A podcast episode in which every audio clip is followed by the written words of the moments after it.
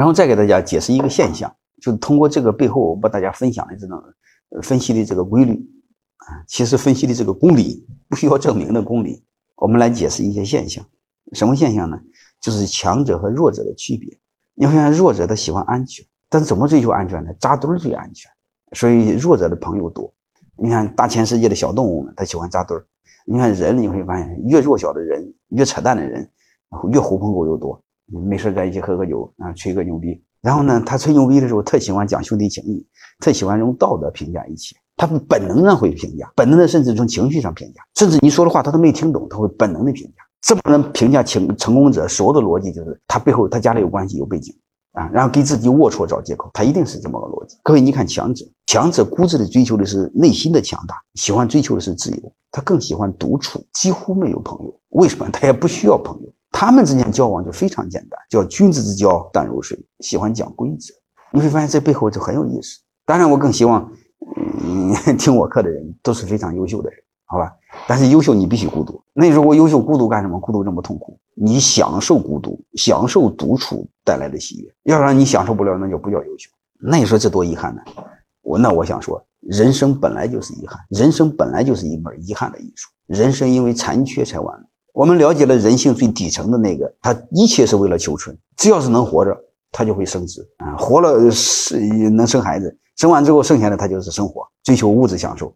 那人类也高一个档次，追求精神上。当然，我们从中西方文化很多这个语言上是能看出来的。你看，我们中国古代很在这方谈到“民以食为天”，说白了，人必须活着。再就是“食色性也”，吃是为了活着，色是为了传宗接代，本性。再就是“温饱是淫欲”。他只要活着，他一定会去忙于交配。但影响了他活着，他就不交配，先活着。我们人这个机体，他自己会保护自己。在西方来说，就是投资禁果，其实背后都一个道理。我们再看一个搞笑的事儿：老张欠小李很多钱，还不起，只好把女儿嫁给小李。结果结婚第二天一早，新娘说：“欠咱家这么多钱，不能这么就算。”所以，他底层是为了求存。求生表现出来的特性，就表现出来的人性。我更想说的这个，你会发现这个道理是什么？连亲爹都不可以，他只考虑谁？自己。这次我想给大家分享的，人性的第一本性就是这个自私，因为他底层是先为了他个体的求存啊，除非他的生活品质很高很高了，他会考虑你，不然他不会考虑。这是由谁来决定？由基因来决定。你基因有多少年了？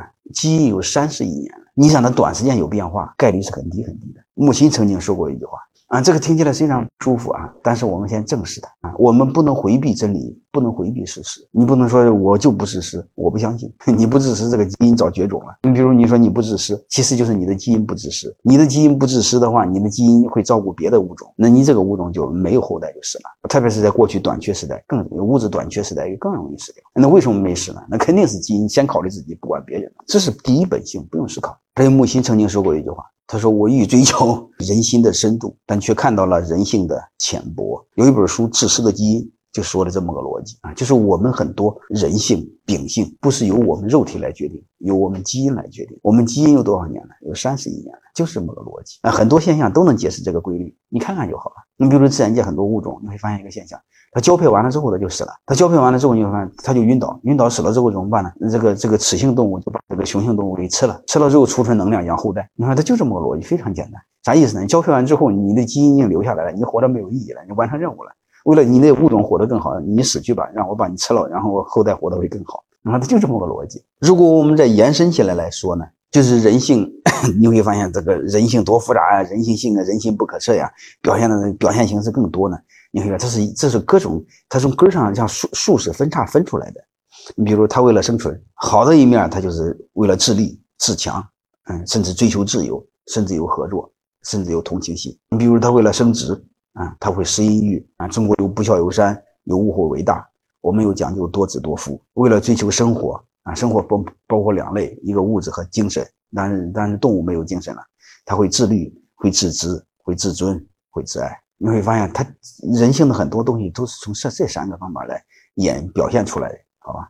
然后我们再一会儿会继续看，给大家看好的一面、负面一面都可以。然后我们再说一个，人性和物性，它底层是一样的，都是为了生殖和求存。但是人和动物还有不一样的一面，就刚才我说过，人有精神追求，就说白了是动物只有生存啊，它不存在生活；人还还有生活啊，追求生命的意义，啥意思呢？就是人还有精神追求。但是我想说，大部分人是没有精神追求的，大部分是和动物没什么两样啊，就是小富即安，嗯，岁月静好，啊，找个好工作，嗯，别太累，没办法。但是我更希望啊我们有更多的人有精神追求，嗯，有追求的，有精神追求才叫生活，有物质追求那是生存，那就那就说白了就是那时候就是为了活着啊。如果再高雅一点，就是人和动物唯一区别就是人有使命啊，人的使命就是让让其他人过得更好，当然让自己过得更好那是生活领域的。啊，那动物也有，动物的本能也是想过得更好嘛。你动物还要有本能，把家里这个这个这个这个粮仓里边储存更多的粮食，都知道把自己过得更好啊。人和动物唯一不一样的就是有精神追求